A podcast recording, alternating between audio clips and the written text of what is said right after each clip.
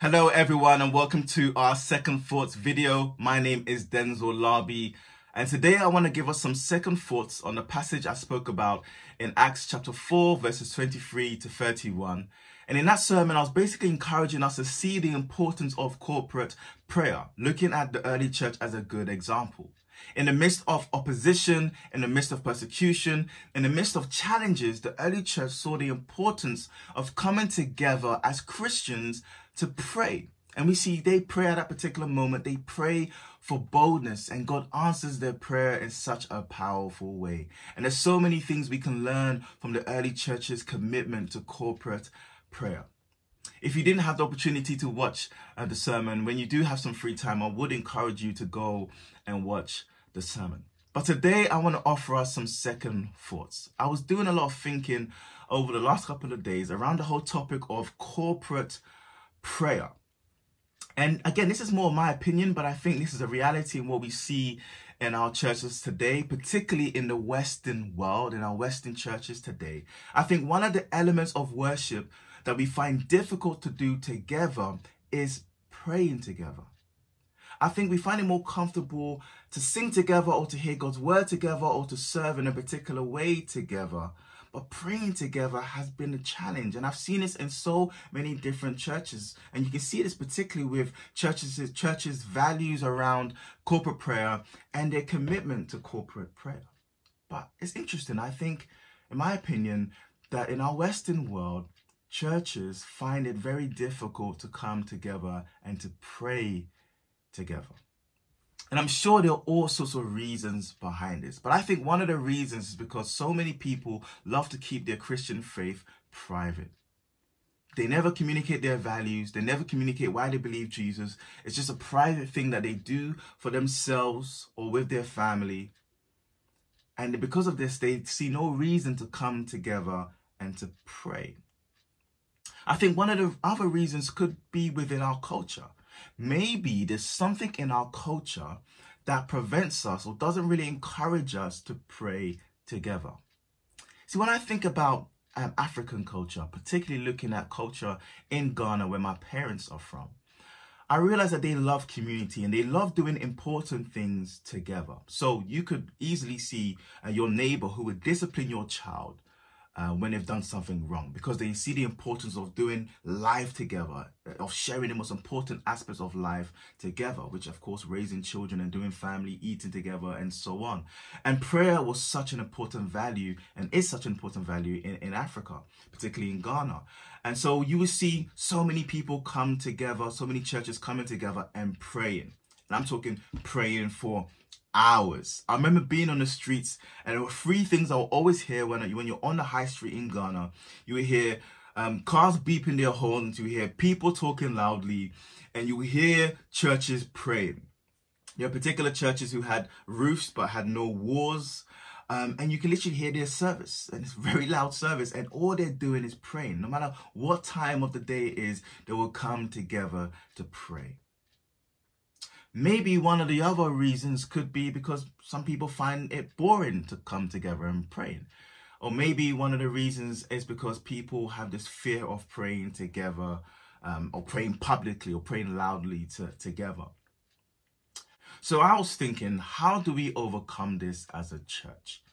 I think it's challenging, but I think one of the key ways we can overcome this as a church is when we begin to build a culture around corporate prayer where corporate prayer becomes part of our DNA as a church, where we will live, breathe, and do corporate prayer.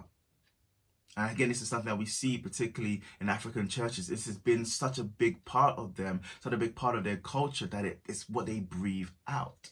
And again, this is something that we see in the early church. Prayer and corporate prayer was a key part right at the beginning of the early church. We see in Acts chapter 2, verses 42. The passage says they devoted themselves to the apostles' teaching, to fellowship, to breaking of bread, and to prayer. So this was the first structure of the church. This is what they did as a church. And we see prayer was there right in the beginning. Well, my question is, where did they get this structure from? Where did they get this understanding from?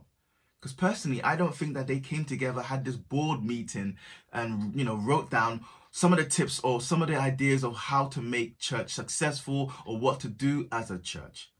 But I think they knew exactly what to do when the first church began because of what they saw Jesus doing when he was with them. And we see those three things. Jesus taught people. Many times Jesus spent the bulk of his ministry teaching people. Jesus fellowshipped. Jesus was always eating with different types of people. He valued fellowship. And then we see Jesus prayed. And his disciples would have saw many opportunities where Jesus went off to pray privately and times when he prayed with them.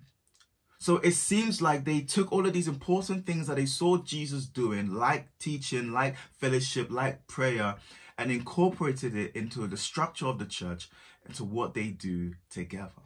So they basically had a Jesus culture. They saw what Jesus did and they brought those values, they brought those key things into the structure of the church teaching, fellowship, and prayer. And it makes sense why, in the early stages, they came together to pray, even in the midst of challenges. And I think this is something that we need to think about today having a Jesus culture church where teaching is a priority, where fellowship is a priority, where corporate prayer is a priority as well. But I think, again, this has to do with our culture. This needs to be ingrained in our DNA as a church. And maybe some of the ways we can ingrain this in our DNA or make this part of our culture is maybe we need to consistently hear sermons around prayer. Maybe we need to begin to create spaces where people can be encouraged uh, to pray corporately. Maybe it could be by us encouraging prayer in all our activities, you know, the life of the church, everything we do, prayer being, corporate prayer being essential. Maybe this looks like a church that encourages one another to come together to pray. It's a beautiful thing when we come together and communicate to our God, to the King of Kings, to our Lord who hears our prayer. And I think this is some things that we need to think about as a church and as individuals today. So hopefully these are some thoughts that we can think about uh, throughout this week. So let's pray together. Heavenly Father, I thank you for the opportunity we have to know you as a church. I thank you, Lord, that today you want us to understand the importance of corporate prayer, Lord, looking at the early church as a good model. Lord, in the midst of challenges, they came together and they prayed. And we see throughout the New Testament churches coming together and praying. I just pray, Lord, that this will be part of our DNA as a church, particularly at SBC, Lord.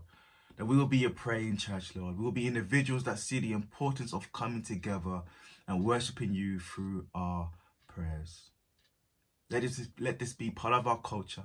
Let this be part of our DNA, Lord. Let us take the Jesus culture model um, the, the whole model of teaching, the whole model of fellowship, and the model of prayer to be such an important element of who we are and what we do as a church. In your precious name I pray.